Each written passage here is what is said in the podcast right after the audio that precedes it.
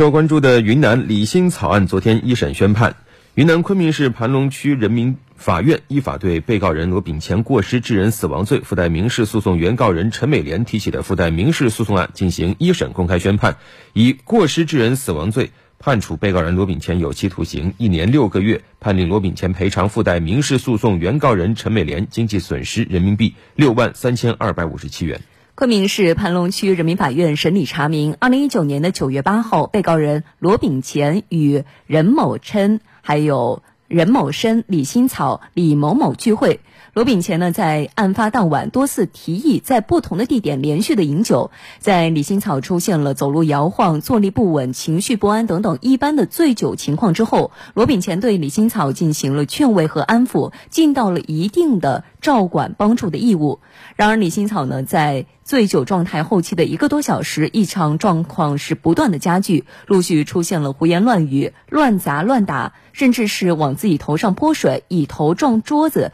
用啤酒瓶盖割腕，还有跨越江边护栏等等一系列的举动，辨别和控制的能力明显的下降。然而，罗炳乾呢，只是采取了劝说等一般的安抚行为，认为这样做即可以避免危害后果的发生，没有采取相应的有效救助措施。而且呢，为了避免麻烦及承担相应的救助费用，没有采纳报警送医的合理建议，采用打耳光的粗暴方式为李新草醒酒，致使李新草情绪更加的不稳定，最终造成了李新草翻越江边护栏坠江溺亡的危害后果。最终，云南昆明。盘龙区人民法院在一审当中是以过失致人死亡罪对被告人罗炳乾判处有期徒刑一年六个月。那么，对李新草的死亡，罗炳乾到底存在哪些过失？记者也采访了该案的公诉人。那么，我们认为呢，罗炳乾呢作为一个邀约者，然后呢，特别是在这个整个过程中起主导作用。那么，在李新草呢当天出现严重醉酒的异常行为时呢，罗炳乾此时就产生了刑法上的一个注意义务。检察机关认定，当李新草醉酒反应明显加剧，特别是第四次走出酒吧后，出现了想要跳江的迹象。此时的罗炳乾对李新草可能危及生命安全已经有所预见。那么，在出现这些异常行为之后呢，罗炳乾他没有尽到一个有效的看护和照顾义务，那么反而呢，采取了一种俯身压在李新草身上和打李新草耳光的行为。罗炳乾实施的这些行为呢，反而刺激了李新草情绪更加失控。特别是在后来李思哲号提出了拨打幺二零将李新草送医，还有求助警察这些合理建议的时候，那么罗炳乾呢均未采纳。所以我们认为，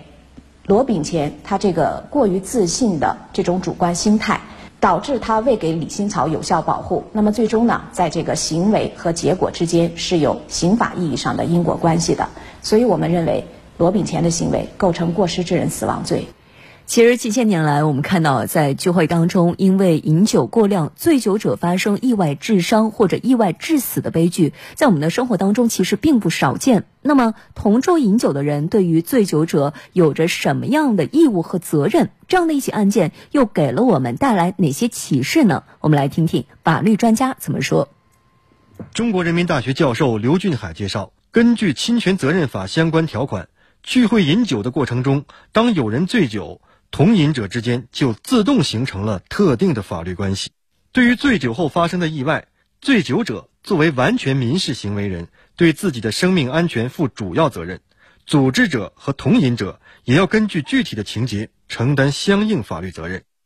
已经发生了同饮者醉酒的行为以后，其他的没有醉酒的人，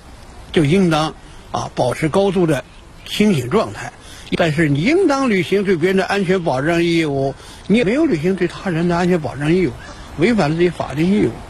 就要对别人承担赔偿损失的责任。这起醉酒引发的悲剧也给人们敲响了警钟。